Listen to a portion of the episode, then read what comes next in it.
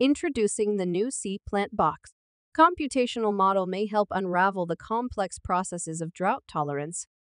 Rachel Sheeker has this report for Botany One.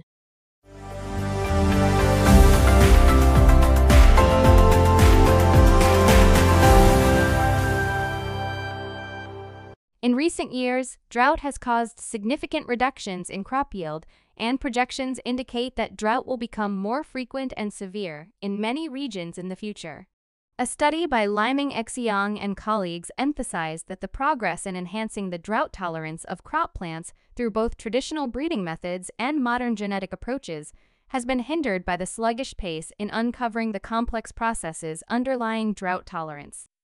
This is because drought tolerance is a very complex trait, and plants have many ways to respond to drought. Furthermore, the impact of drought on plants is influenced by various factors, including its intensity, frequency, duration, and timing. For instance, drought can cause the greatest harm when it occurs during critical stages of crop development, such as after planting or during flowering. By employing computational modeling, Scientists can disentangle the interactions between these processes and gain insights into the causes of reduced yield.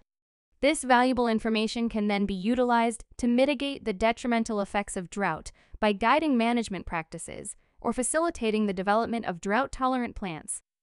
Mona Giraud, PhD student at Forschungszentrum Jülich, and colleagues present the latest implementation of CPlantBox a user-friendly model that can simulate the effects of drought on plants in the journal in silico Plants. PlantBox is a three-dimensional functional structural plant model first presented in 2020 by Xiao Ran Zhu and colleagues. It is capable of simulating plant growth and development, and the dynamic movement of water and carbon between the soil, a growing plant, and the atmosphere. The new version of CPlantBox expands these capabilities. The incorporation of additional modules allows it to better represent physiological and physical processes. For example, an expansion of the water flow module from the whole plant, rather than just the root, inclusion of soil water flow rather than disregarding this variable, and inclusion of coupled photosynthesis transpiration stomatoregulation modules rather than disregarding the influence of their dynamic values on carbon and water flux. By changing the interdependencies between the modules, it has higher computing speed and better captures the dynamic processes of a growing plant. Previously, there was a soft coupling between the mechanistic model of water and carbon flow and the model that simulates growth and development of a plant. This means that the output of the model of water and carbon flow was used as an input to the growth and development model at the end of its simulation. The update features a tight coupling mechanism that allows the model of water and carbon flow to supply output data as an input to the growth and development model for each time step. To test the model, the authors simulated the growth of plants experiencing drought conditions at various stages of development. The model successfully calculated the responses of variables like xylem water potential, phloem sucrose concentration, and carbon partitioning at small time intervals for a plant with complex architecture. However, the level of agreement between the simulated results and existing literature varied.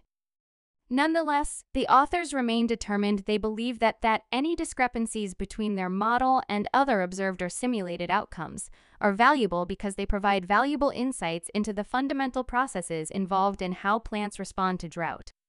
In future work, the authors would like to integrate additional calibration and parameter data into the model to improve CPlantBox's predictions.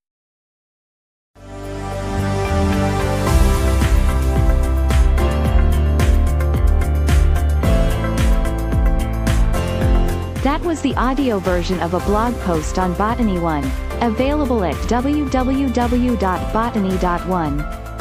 Botany One is the weblog of the Annals of Botany Company, a charity set up to promote the study of plants.